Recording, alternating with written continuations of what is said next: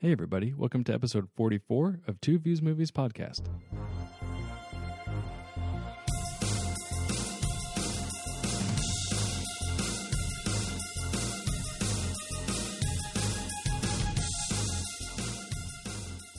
Hey, everybody. Welcome back to Two Views Movies Podcast, a spoiler filled podcast by two guys who love watching movies almost as much as we love arguing about them. I'm Garrett. And I'm Carson. And today we are talking about the newest Mission Impossible movie, Mission Impossible Fallout, Fallout. which is the sixth Mission Impossible movie in the series. yes. Tom Cruise still going at it, going strong. Ethan Hunt. yep. So, the typical Letterboxd blurb.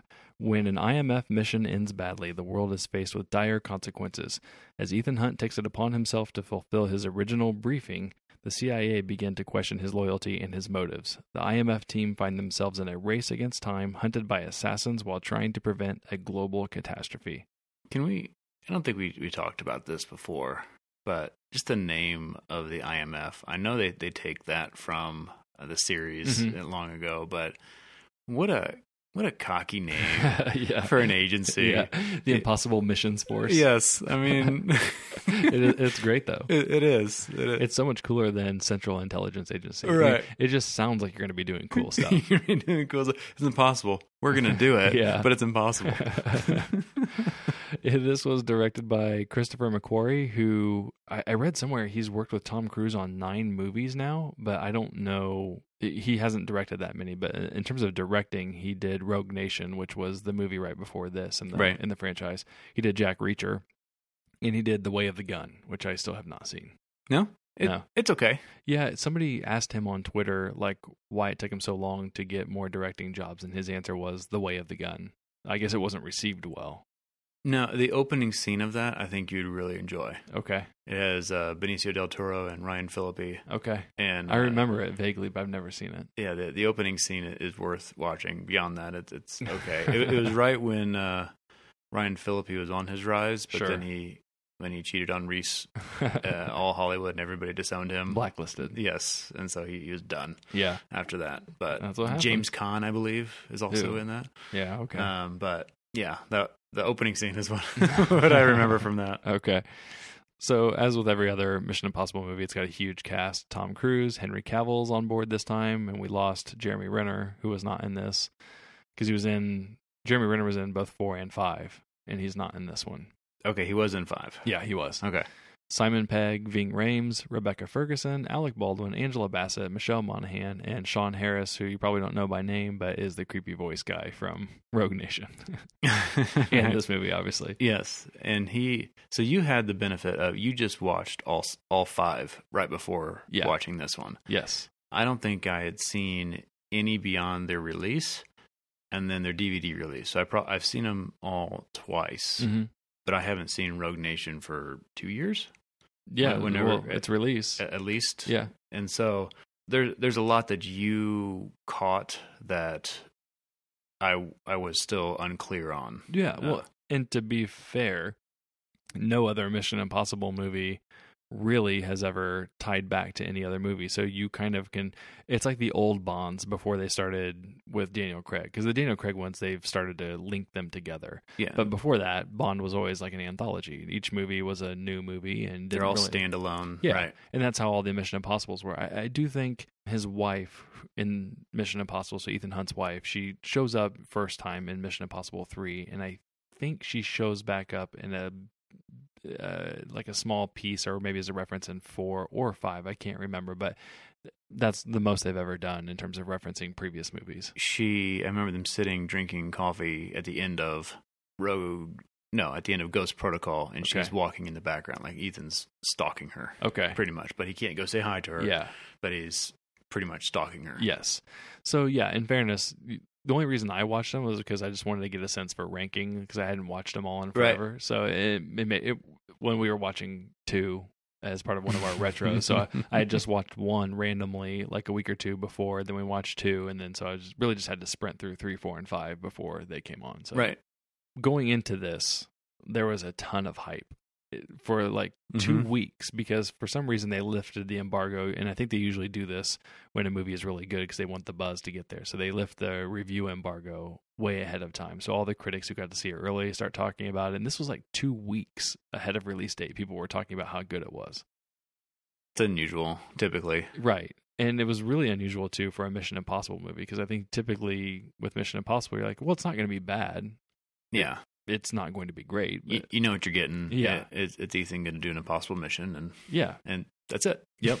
But I will say, for me, this one lived up to the hype. I was really, really impressed. I, and that was going into it being skeptical because of the hype. So I don't know if it kind of worked in a counter, counterintuitive way or not, but it, I definitely, I definitely liked it. So the, the first thing that happens is they get told that there is some plutonium on the loose Yes, and they need to go recover it because it all lays this out in the typical Mission Impossible fashion with the message that's going to self destruct in five minutes, five seconds. seconds. Yeah, five seconds. So they basically lay it all out. that Ethan's team needs to go recover plutonium because after he put away the guy that he put away in number five, that rogue nation, as they call it, splintered. And now they've become the apostles who are still following the guy who he's put away, but they've been threatening nuclear detonation of bombs. And there's this whole anti religious creed or what's the manifesto that they're that they're following. But essentially, they've been told uh, Ethan and his team go get the plutonium back by any means necessary. So a couple of things. So the apostles were basically a bunch of IMF agents gone rogue. Yes, because that's what the Rogue Nation Yeah, was. so a bunch of Ethan Hunts out there. well, and it wasn't. I don't think it was just IMF agents. I think it was like ex Well, CIA, yeah, from- from- MI6, like from all- across the world. Yeah. Yeah, But that that scene the where- Syndicate. Sorry, The I'm sorry. yeah. The Syndicate was what they were called. that scene where they it's explaining the mission, I thought was the best one they've done in Mission Impossible mm-hmm. because it laid out everything very clearly. It, and I don't know if it's because it had a projector, and I'm trying to think of the other ones, but I thought it walked you through what the mission was going to be. But it, it, I just remember watching it saying, "This is done very well." It's very clear. Ethan knows what he's supposed to do. The audience knows what what Ethan's supposed to do, and some of the other ones are pretty confusing, or they only give you half of what he's trying to do. I thought this one was very very clear of his initial mission. I think uh, Rogue Nations is very clear too. Is it? Uh-huh. Yeah, and it's by the same guy. So that that's the one where he goes and picks out like a record in the record store and he plays it in the booth. But then when it's done, like the gas Right. comes in. Yeah, so that that one's done really well too. But this one was done, and I think it helped that it had like all the infographics and stuff going along with it, like and, connecting and maybe that was it. Yeah. And then at the very end, it even wrapped it up. It was like, so it told you so in, of. in conclusion, Yeah, I mean, essentially that's what it did. It was we like- just need you to get this plutonium. well, there was like three objectives. It was like find the scientist, get the plutonium, and whatever. But it like it, Yeah. it essentially was like paragraph, like what they teach you in high school writing, right? Like here's your beginning, intro, conclusion, and your conclusion should wrap up and you know put a nice bow on your three points, and that's what it did. so I appreciated that because sometimes they you, they lose you in in that whole mission thing, yes, and so they, they brought it back and it's like, okay, I know what I know what we're trying to do here. Right. And they go off and they try and get the plutonium. And one of the key elements that happens here is that Luther, played by Ving Rhames, gets caught by one of the bad guys. And they, know, held hostage. you yeah, and they basically say, Ethan, you got to throw over the plutonium. We're killing Luther. Typical movie fashion. Luther's like, don't you do it. Don't you do it. kill me. Yeah. Yeah. So Ethan shoots Luther, but knowing that he has a bulletproof vest on. And in the scuttlebutt, uh, Ethan loses the plutonium. So he gets in trouble by his superiors because he put his team, so the life of one, over millions. over the life of millions because now the plutonium's out in the wild and they have to, you know, go track it down again. which becomes a theme throughout the movie. Yes. Yeah. The one versus the The million. million. Yes, that whole theme does, and I think they did a good job of that because again, it's not something that you get in a Mission Impossible movie. It's really just typically it's Tom. Besides Mission Impossible three, that one did a really good job of making him human. It gave him a wife and had he used to train people, and he loses one of his trainees. It's it's the only other time outside of this movie they made him not some kind of Ultimate Avenger force, type yeah. of superhero who you never worry is gonna. Have And that and that was. J.J. Abrams, right? Yeah, three was J.J. Abrams. So then we get into like the first kind of twist. It was funny. My son watched this movie and he'd never seen any other Mission Impossibles. And afterwards, he looked at me. He's like, "Are they always trying to do all these different twists in Mission Impossibles?" I'm like, "Yeah, that you know that's kind of their thing." But they end up capturing this scientist who had written this, this big manifesto that the apostles are following. And we don't know this as we're watching it. We think that, you know, it cuts to a CNN thing where nuclear bombs have gone off in Mecca, Rome, and Jerusalem. And yeah, the Vatican. Yeah, yeah, Yeah. And uh, the the guy that they've captured is in a hospital, and they they fake him out, right, and make him think that he's been in there for two weeks, whatever. And, and the one thing that I thought was fun, kind of funny was like they're trying to barter with this guy, and he doesn't know what's all happened. They're like, well, if we can get Wolf Blitzer to read your manifesto right. on the TV, will that will that satisfy you? Will you help us out? he's like, yeah, because once the manifesto is read, everybody will follow it, and they've got this big agenda. So, you know, Ethan doesn't want to do it, but he makes the call. And Wolf Blitzer reads the manifesto, and so then the guy gives him his, access to his decrypted device because he thinks game over. it doesn't What's it matter, matter now, right? And then, and then Benji walks in, and it's a wolf, he's wearing his Wolf Blitzer mask. But I actually thought that was really funny. That I, at first I was like, oh wow, you know, Mission Impossible actually had the bombs go off. Like we're living in a Mission Impossible world now where stuff actually happened. You you actually thought that? Uh, I mean, for a minute. See, I Well, because The- the other reason why I thought it was because it was called Fallout, so I thought there was like a double entendre where it's Mm. like you know, See, I mean, clearly when Ethan's trying to kill the guy in the hospital bed, you know, and e- everything seemed like okay, we've seen this what three times at least that I remember before of they fake out the person, which again is Mission Impossible, and I want them to do that, and I want the audience.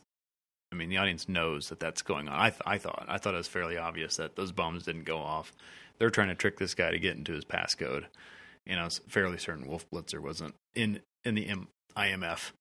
You know, and so Right. and so I figured the mask was going to come off. Well, no. Once Wolf Blitzer walked in, I knew it was I knew it was fake. But Oh, I'm- I'm saying when he was reading on the TV. Oh, but, okay. but that's actually the one thing that kind of tripped me too, because he made the call and then they immediately handed him the script. I was like, well, that's a little convenient. So I was Just, like, okay, I have it is- right here, typed up for you. Right, right.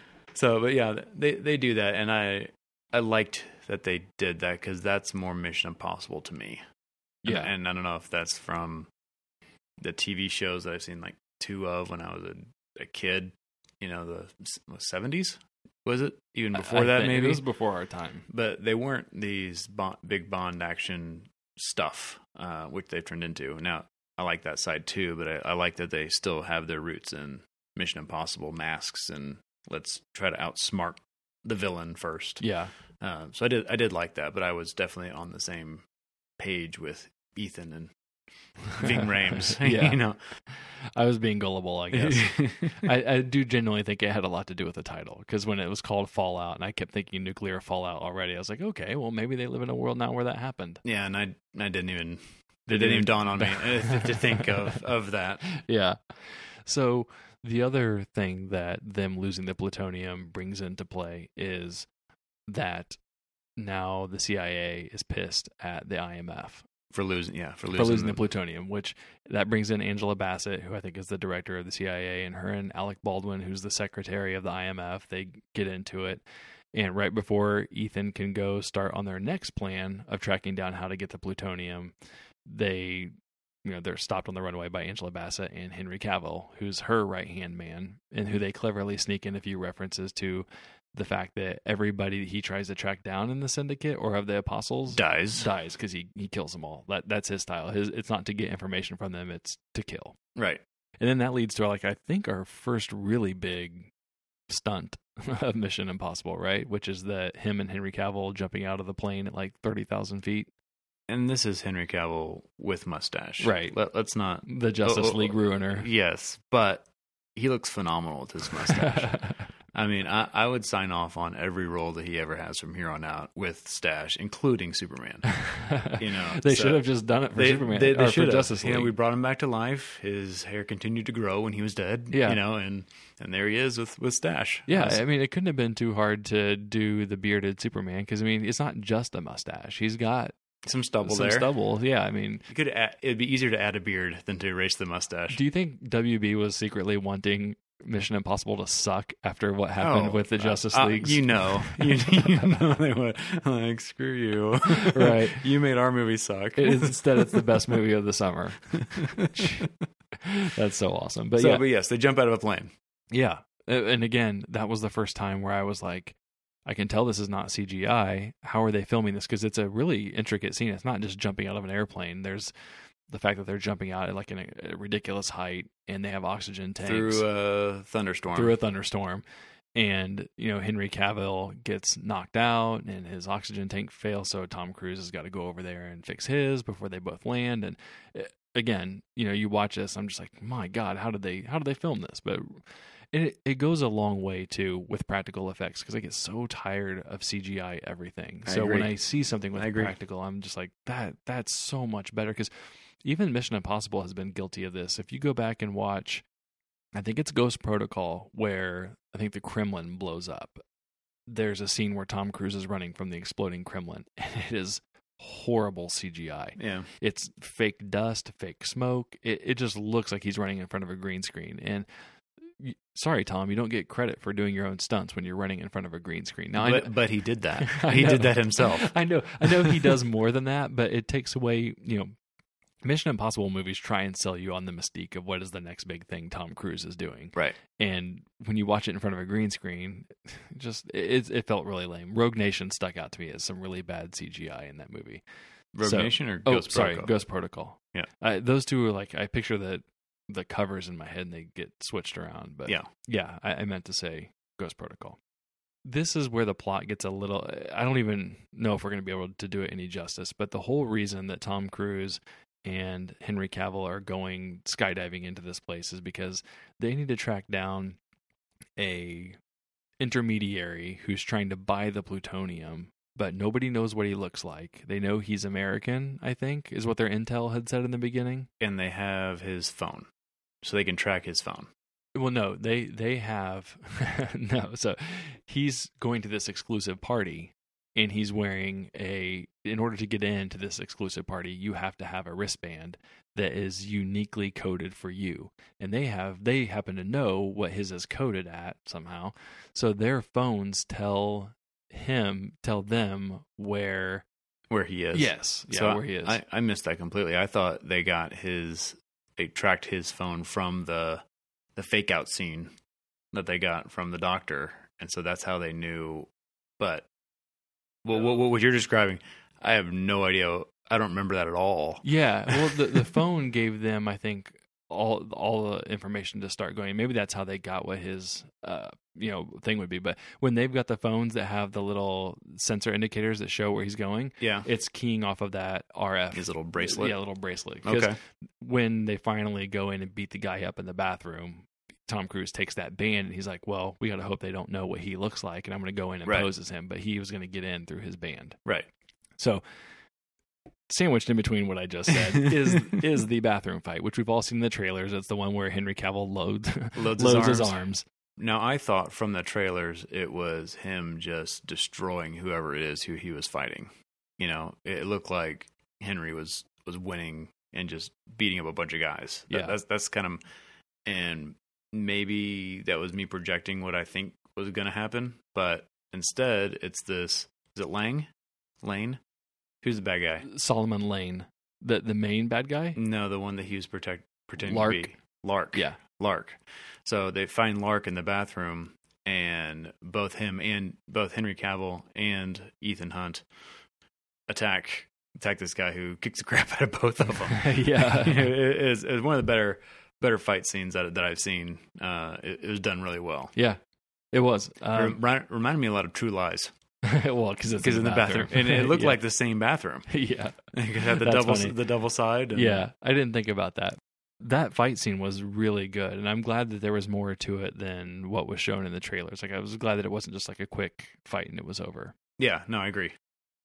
So the other thing that happens in that scene is Ilsa Faust comes back, right? She's in Rogue Nation, Yes. and now she makes her way back, which we knew she was going to come back because they showed that in the trailer. But she makes her entrance in that scene by basically saving them because the guy was beating the crap out of both Henry Cavill and Tom Cruise. And he was about to kill Ethan Hunt. yes, And uh, she shoots Right. Lark. Yep, Kills him She shoots him, which in the face. Yeah, which and yeah, that was a problem. and Henry Cavill messed up because he bashed the guy in the head with a computer that was supposed to be used to make the mask. To make the mask. yeah, that, So that was good too. Yeah. Yeah. So everything's going wrong in this. So that's why Tom Cruise then has to pretend to be Lark and say that, well, let's just hope that they've never met each other, which that is also a redo of Mission Impossible 4. And one Oh yeah, where he has to ho- yeah. That Yeah. happens in that one too. when he's he's Job. Yeah, but in four they do it where there's two people meeting in the hotel that they're staying at, and he's like, "I got, we got to hope that they've never met each other." Right. Which, of course, I mean, there's, there's going to be some redundancy in Mission Impossible. But yeah, I, I at this point, I'm I'm liking everything that Mission Impossible is is Mhm. throwing at us. And and I liked the the bathroom scene when he did hit him with the computer, and then she did shoot him.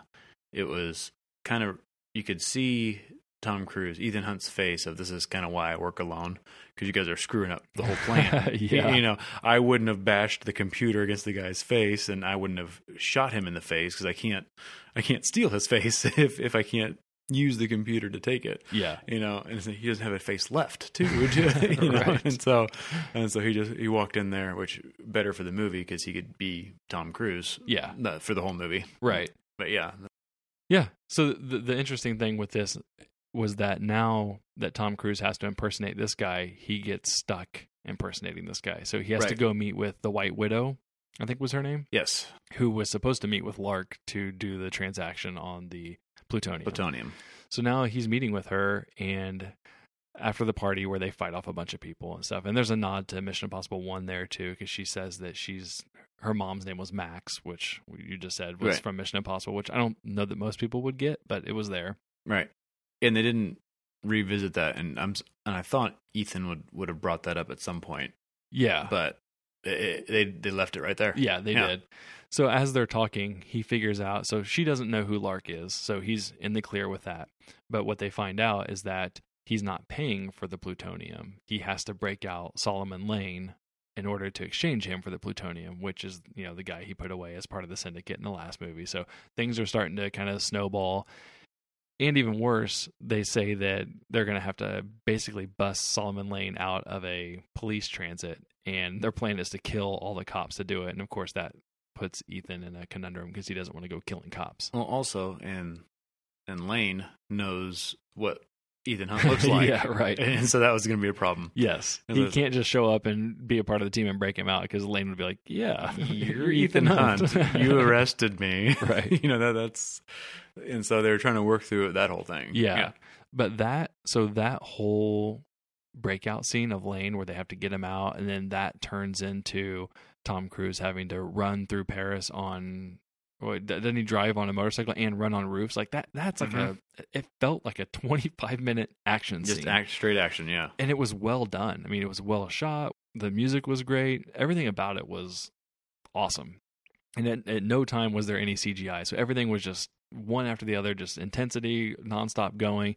And you didn't quite know what was going to happen how they're going to pull it off because you knew tom cruise didn't want to go with the plan that they had laid out of killing everybody And so you, murdering all the cops. yeah, Yeah. so you knew he had like an an ulterior motive or a different plan, but you didn't know what it was. So you were kind of wondering, okay, is he going to get caught or what's his plan? And so there's a whole bunch of different things going on all at the same time, but it plays out in just a massive action sequence that is phenomenal. Before they they do the plan, they show the they show the plan without describing it, which shows I'm not doing a very good job of describing this. So usually when you know you narrate the plan, this is what we're gonna do. They showed it as if that's really what they're doing right Yeah. now, and so they showed them murdering all the cops, and then one was still alive, and they they were basically forcing Ethan to shoot this cop in the face, Yeah. and then it cut, and Ethan's like, "No, we can't do it that way." So so it was kind of a fake out Yes. on that side. And I, and I did read that uh, the director and, and Tom Cruise both wanted Ethan to have to be uh, Lark. Like that I read was that too. That was gonna be it was going to be a lot longer and darker. It was gonna be a lot darker Yeah. because Ethan was going to have to do things that he didn't want to do to convince them all that he was Lark in order to get this plutonium. But then they, they kind of reworked it and changed it to the one life versus a million, and that would have been Yeah, conflicting, you know, with that theme that they decided to lighten it up.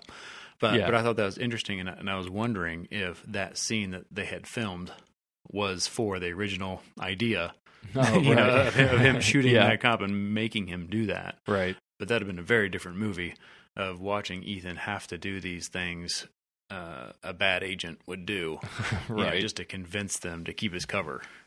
And I thought that was very interesting when, when I read that after the fact. Yeah, Yeah. no, I, I thought so too. I was I was kind of surprised that they would consider going darker with it. That's definitely not the tone that.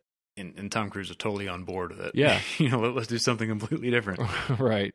Well, it, so now's probably a good time to talk a little bit about this. But like going into this movie, there was a bunch of comparisons to The Dark Knight, and I was like, well, I doubt it. But the more I watched the movie, the more I thought about it. Like there's some elements there that are very similar to it, and I, and this scene stuck out to me for a, lot of different reasons that if as being comparable to Dark Knight. One was um, you're breaking somebody out of a cop van essentially which is exactly what happens in the dark knight when the Joker is trying to break out two-face or harvey at the time out of the back and they do it by diverting a police escort down off of a ramp into a lower level area the music i've listened to the soundtrack or the, i should say the score um, for the last few days after that it is almost straight from the dark knight or the dark knight rises and i actually read that it's because the guy who did the score for this was like a protege or whatever of Hans Zimmer, which is the guy that did the Dark Knight Rises score.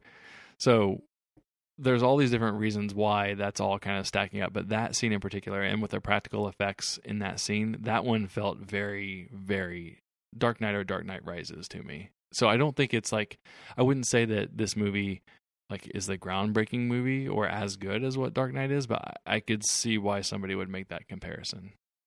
Yeah, and I consider myself pretty fluent in The Dark Knight. And Mm-hmm. that didn't, and I hadn't read any of that prior to watching the movie, and I didn't get that at all. Like I, I didn't make that that comparison the entire time I was watching, and I'm even having a hard time Oh, I don't now, see- uh, other than they happen to be breaking somebody out of a Right, but they but the way they route him down and it's a, a way for them to break the guy out of the back of a police van. I mean that those are just superficial, but they are very much like straight out of the Dark Knight. And then, like I said, the score was not helping at all because it was just step for step and and Ethan's afraid of bats.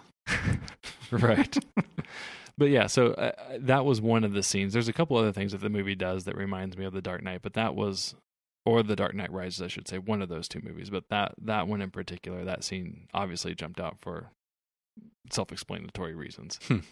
But coming full circle on what you're saying about the one versus a million, because that came up at the beginning with Ving Rhames, and it came up again when Ethan was, I guess, daydreaming about how the heist was going to go. Right. But it comes back up at the end of the heist, or towards the end of the heist, because when he, him and Benji and Ving Rhames are getting ready to get in the car with the Solomon Lane, who they've now broken out and captured. that was a good scene too. yeah, uh, a cop is trying to confront them. And she's like, she's almost like a meter maid. Yeah, you With- could tell with a she's gun. yeah out of her She- element. She, was she was writing a ticket for the Yeah. car across the street. and I actually thought Henry Cavill was going to shoot her at the time, but basically the other goons from the White Widow show up and shoot the cop, and Ethan Kills all them. kills all them, which is going to put him in more trouble because the White Widow is going to know that probably that he killed her. So he he basically risks some things to save this cop's this one cop's life. Right. But it's it's that theme coming back up again. I did like that that scene because they all freeze. And it's like nobody knows what they like. They're, they're Yeah. halfway in the car, and then she doesn't know what to do, and they all just kind of Yeah. And and there, there's a scene from another movie that I couldn't put. That I was like that. That's what it it reminds me of. Of you're halfway caught on something, and everyone just kind of standing there like, what do we do? Yeah. And, and I couldn't quite place it. and I still can't place it. You know, but it, was just. so I was like, like that's a great scene. Everyone just kind of looking at each other. Like, Right. What do we do? Yeah, Yeah. that was good. So it also makes me think that we skipped one little piece of stuff, which is that before somewhere along the line, I can't really remember exactly when or where it happened. It, w- it would have been after the bathroom fight and Mhm. he meets the White Widow. Henry Cavill goes back and meets with Angela Bassett Right. and gives him, or sorry, gives her what he says is John Lark's phone. And the way we know how and why this scene goes down is that we saw John Lark's phone in the bathroom fight get busted Right. with a broken screen. And then the phone that he gives to Angela Bassett saying that it's John Lark's phone. And he's also telling her at the time that Ethan Hunt is John Lark. He thinks that he's the yeah, Yeah. undercover And here's all the evidence or for double it. agent. Yeah. Yeah, he basically says Ethan is John Lark. He's a double agent, and here's all the evidence that proves it. And he gives her a phone that is not broken, so the audience knows right then and there. And this is in like the first thirty minutes of the movie that Henry Cavill is no good. And he's bad. Right. So the reason why we thought that one, you kind of think he might shoot that cop because he's talked about how he's shoot first kind of guy, Right. But then also because he's a bad guy anyway. Right. So there was a lot of different reasons why we thought Henry Cavill was going to shoot the cop. Yeah, and on and on that note, I uh, and we we had talked about this before, and I really wish they hadn't have done that.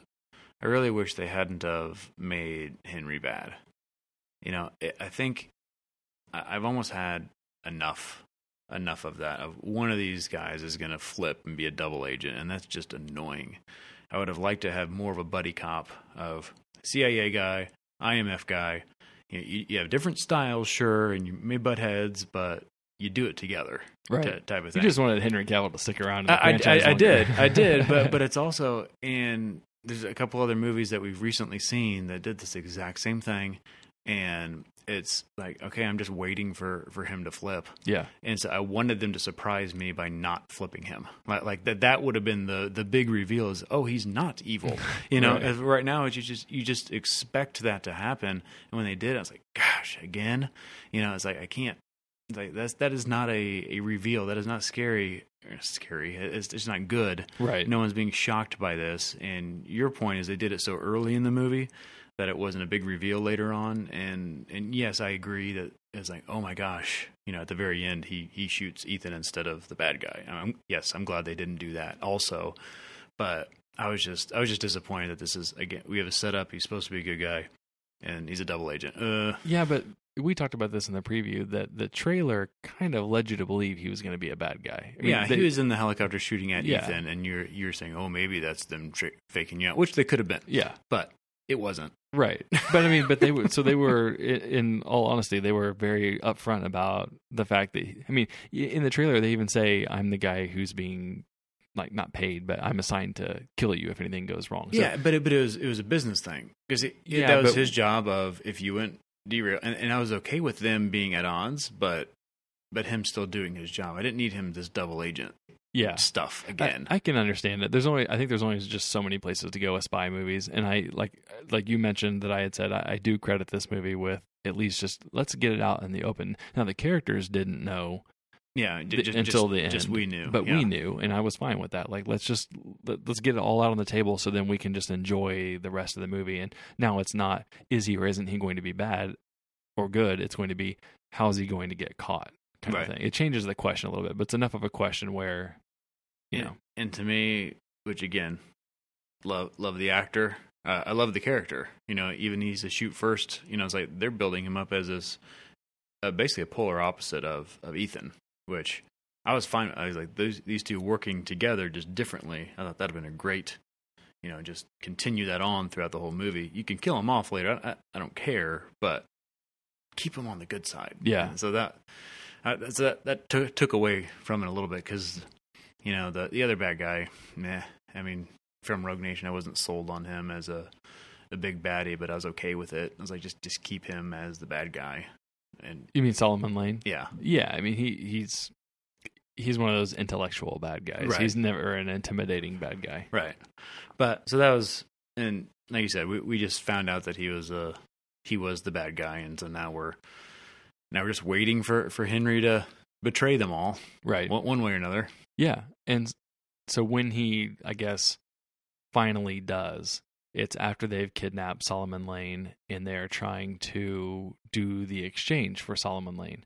And this is where again typical Mission Impossible style, right? Like everything starts getting crisscrossed and crazy because Alec Baldwin shows up and he's like, "Are you really going to give away Solomon Lane to get the plutonium back?" And they're like, "No," and it's going to be Benji in a mask. Right. Benji's got some good lines during that whole scene. But essentially, they put Benji. Well, in a- the, the best of that is why can't Ving Rhames do Oh, it? yeah. and then he look he looks at Ving Rhames and he looks at me. He's like, oh, "Okay, I get it. A, a, a giant black guy couldn't pass this." right yeah um, so they they put benji in a mask and you know set up a camera and they're supposed to watch solomon lane and the idea is that they're going to send benji out as solomon lane to do the exchange the wild card in all this is that in the meantime while they were breaking out solomon lane ethan learned that ilsa faust is out to kill solomon lane because that's the only way she can get her life back because mi6 doesn't trust her anymore and they need her to prove her value by killing solomon lane so you have Ethan, who just broke out Solomon Lane, trying to trade him for plutonium while Ilsa Faust is trying to kill Solomon Lane. right. And then you add in the mix that Eth- uh, not Ethan, Alec Baldwin shows up and starts to, you know, shut the mission down because Angela Bassett has told him to. I mean, all this stuff is getting all clustered up in this one little dungeon area Right. of typical the stuff sewer of, yeah. it actually st- i'm making it sound more confusing than what it's hard to explain it but in the movie it's actually pretty clear, Clear. what's going on um, but the big twist that happens there is henry cavill thinks that benji dressed up as solomon lane. God this is so hard to explain in a podcast. Good jesus. But essentially they fool henry cavill. He thinks the real solomon lane is staying behind while and then he's ba- basically he monologues. You know, Yes, the, yeah, he- "I- I'm the bad guy. This is what we've been doing, and we agree. And then Well, he's he's breaking Solomon Lane out. and He's getting pissed at Solomon Lane because Right. you know, it, but Benji's the one really prodding him to get some of those answers out because he's being difficult. And then Henry realizes, oh crap, you've been wearing a rubber yeah, mask. you've been wearing a mask. So he pulls the mask off. It's Benji, and then oh, the IMF team walks back in. gotcha. zing. Yes. Um, but then it's like another. which that was a good one. yeah, that was a good one.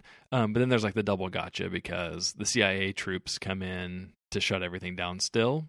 Right. But Henry Cavill owns some of those CIA bad guys. Right. And so there's this big crossfire. Alec Baldwin dies.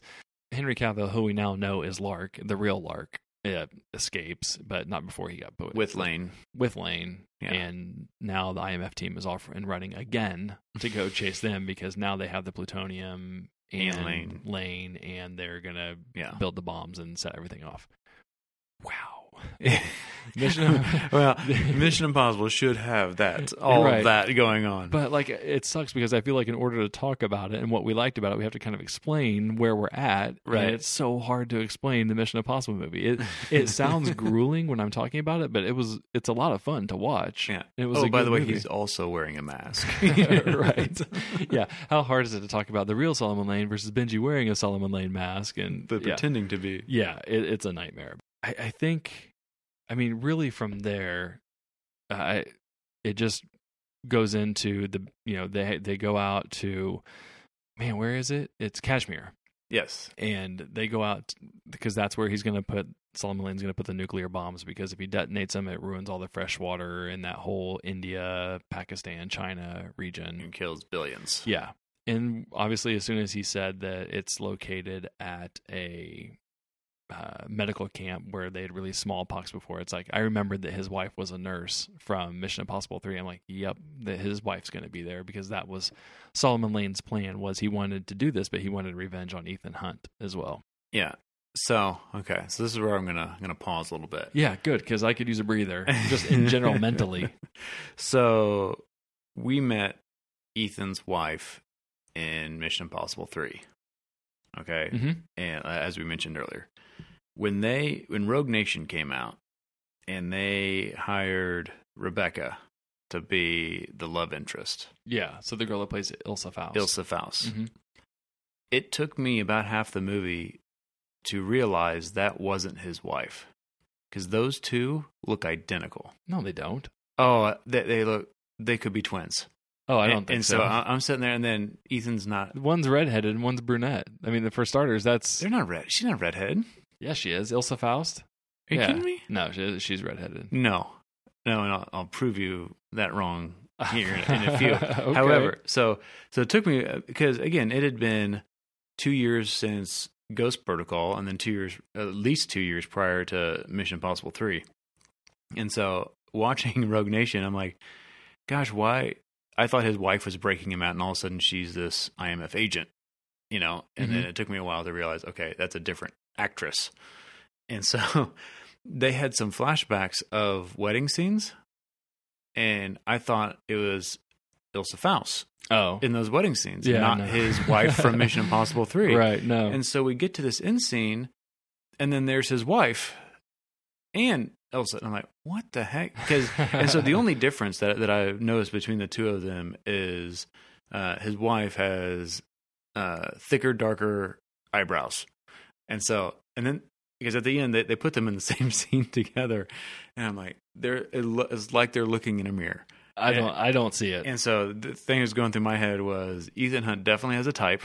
You know, he, he Right. fell for this one, fell for this one. They look so much alike that it, it's so hard to discern who is who from. Again, my my different span. Now, had I watched them all straight through, I'm sure I could have Well, uh, picked them my apart. son has never seen any of them. He didn't have that problem. he didn't, but he had never seen her before.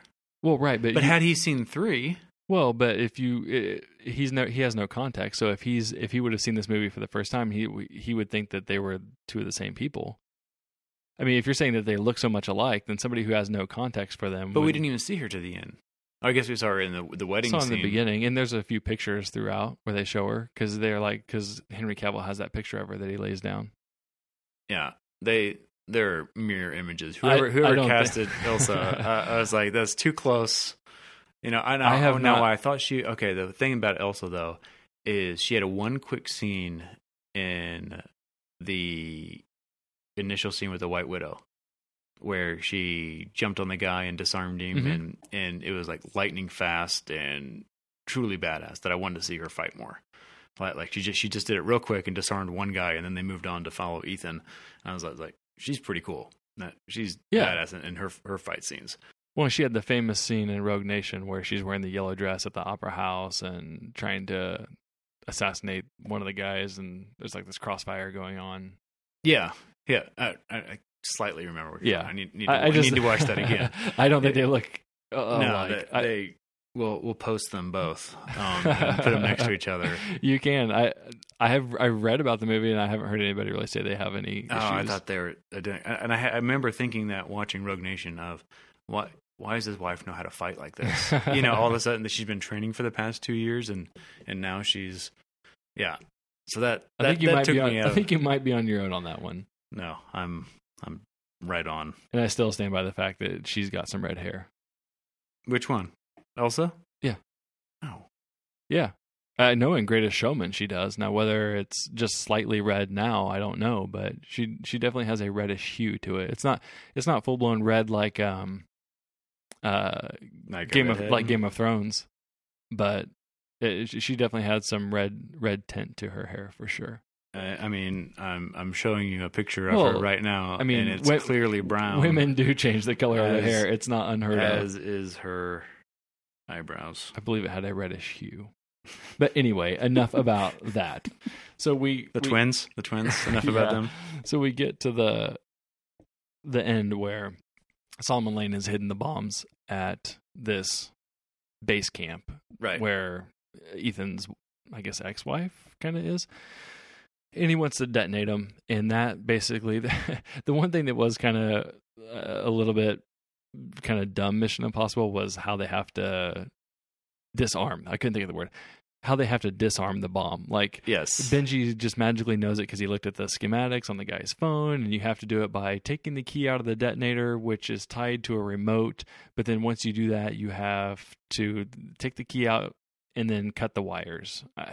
At the same time. yeah, But you can't cut the wires before the keys out or they both detonate. yes, And you can't cut one without the other one because then they both detonate.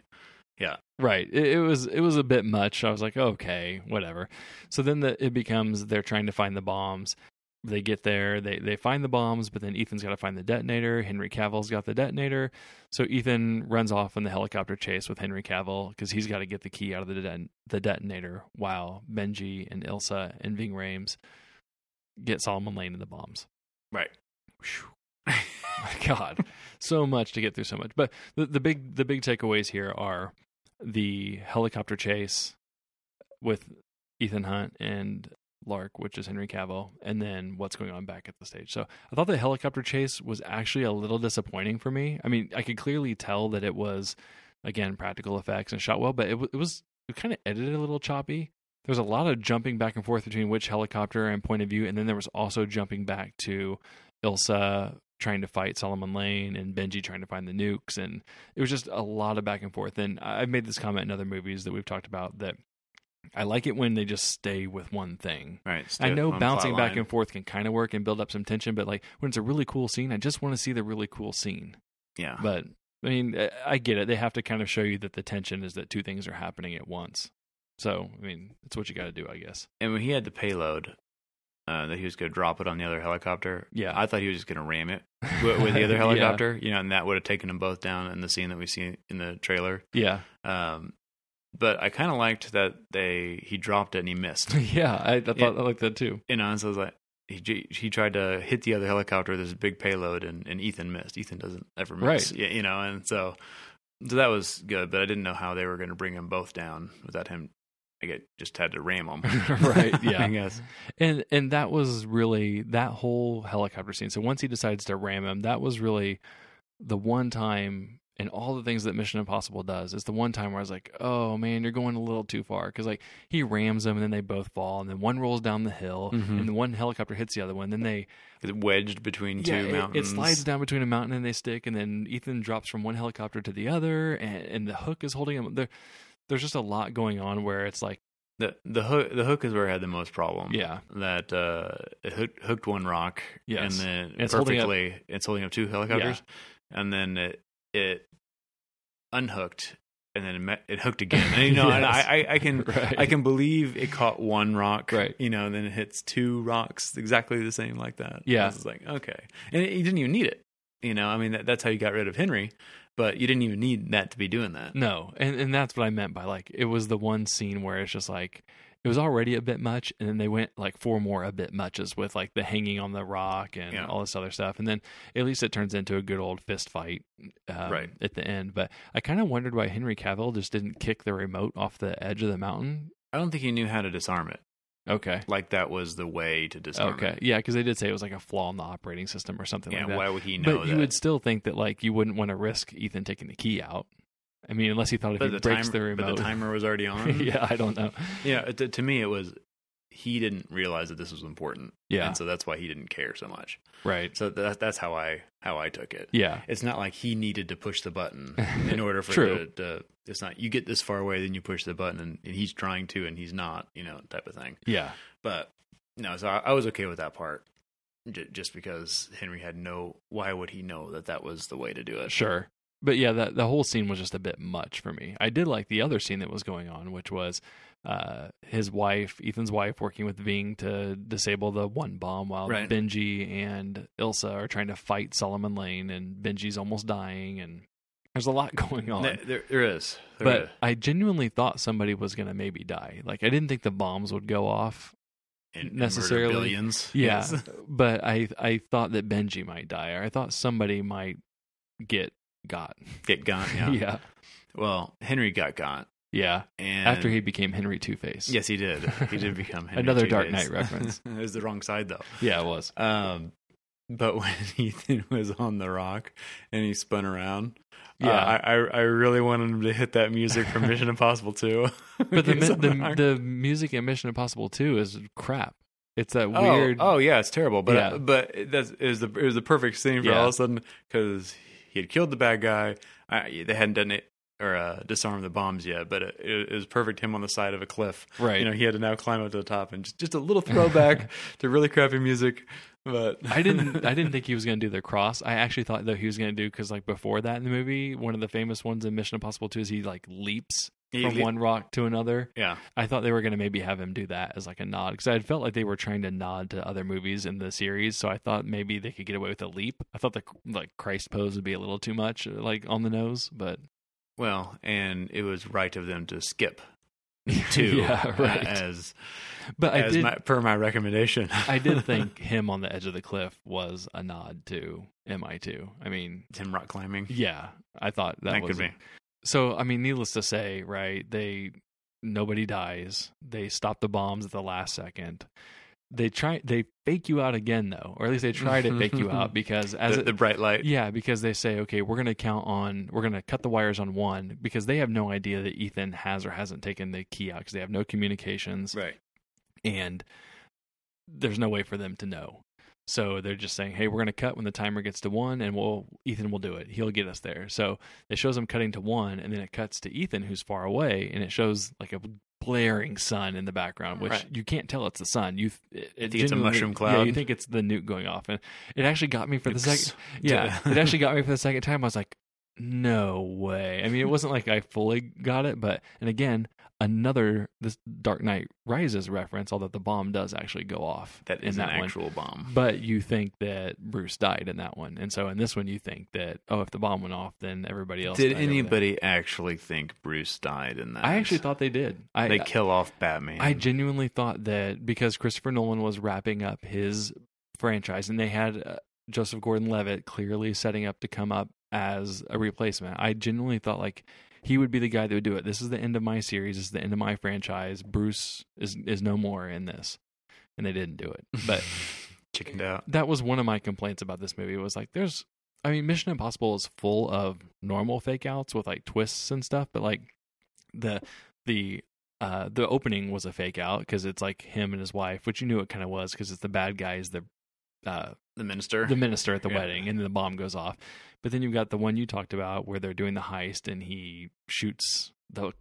Well, he thinks he's going to shoot the cop, and it's Right. not. He wakes up. Then you got the fake out at the end with a nuclear bomb. I think there's even one more, but Yeah. it's just like I'm used to normal Mission Impossible fake outs. I'm not used to like the like oh, oh gotcha again." filmography fake yeah, outs. so I was just like, you know, I, that that was one thing that was a, a bit much for me. But my really the only thing I didn't care for in this movie, I shouldn't say I didn't care for it. that I had a slight problem with was, like I said, the helicopter scene. It was just kind of edited weird, and then I thought the after they crash, just the constant one upping of falling down the hill and then falling in a between a, you know, two two mountains. two mountains, I guess, and then the hook catching twice. It was just it was just all like a series of one ups that I just thought was was a bit much. yeah, I agree. Oh man, I don't know about you. I, I feel kind of gassed after trying to get through. Yes, get through all of that. But it's it's a really fun movie. All right, so let's go ahead and try and wrap this up because right. I'm just as exhausted now as when I got done uh, leaving the theater about it. So, uh, what did you what did you rate it and why? I gave it a four. I gave it a four. Um, I think it had a a lot of potential. Uh, I thought it did a lot of things well, but I also thought it was pretty predictable, and so it didn't it didn't jump out as uh, plot wise anything new or exciting, Eh, and so that's that's why it came in at a four. What was your favorite moment? Favorite moment was the bathroom fight scene with uh, with Henry. Yeah, And, I figured uh, it'd be a Henry like- scene. Yeah, of course, of course. What's one thing you would change?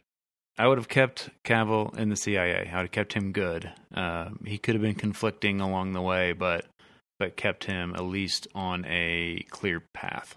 It just, I thought that fit really well, and did, didn't like the turn. Theater or couch? I think you see it in a in a theater for sure. It's definitely visually stimulating. Uh, pay for it or wait for free? This, this one's worth paying for. I'd, uh, uh, yeah, it's it's your your summer blockbuster for the last three months, I guess. Popcorn movie or art house film? This is a popcorn movie. Oscar or Razzie? Uh, Oscar. Yeah. I- I'd say it's a, it's definitely definitely could get something Sure. uh, along those lines. If you liked Blank, you would like this movie. I got to go with with Rogue Nation. Uh, it's better than Rogue Nation, so if you liked Rogue Nation, you're definitely gonna like this. Mm-hmm. Um, and so that that's got to be my my go to. Yeah. again, I hate doing yeah. I mean, prequels, but franchise movies make sense. yeah, but it, it's definitely better than that. Sure. And so, really, I really think it's better than uh, Ghost Protocol and and Rogue Nation. So it's So you haven't done a rewatch, but going off of memory, is it? going off memory. I, I remember enjoying this more Do you think it's the best Mission Impossible movie? without putting it over the first one. It's just a different movie than the first one. Is and they changed the whole feel from three on. It definitely could be, but I really like the first one. Yeah. So it could easily be number two. Yeah, the first one, I will say on a rewatch, it's not as good as I remember it being growing up and liking it, but it's still a solid movie. It definitely has a different feel from everything else that that comes after it. Even Yeah, it's a slower. I will say six is more close to one than I think any of the other movies. And three is really the one that set things on a different course. I mean, it really course corrected after two. So it, it's one, three, and six are my definite favorites. But three is just an. I just need to watch three. It's got some bad CGI and some weird parts and stuff like that. But I need to watch three again. I can I can forgive twenty years ago. sure. was it that long ago? Uh, Fifteen years ago. wait, which one? Three. Fifteen. Uh, yeah. I don't know. yeah, because we two- said two was ninety eight or two thousand. It was two two was two thousand. Yeah, I feel like three was like two thousand six, maybe Okay. something like that. Ish. Yeah, ish. All right. So what'd you give it? I gave it a four and a half. Wow. I know.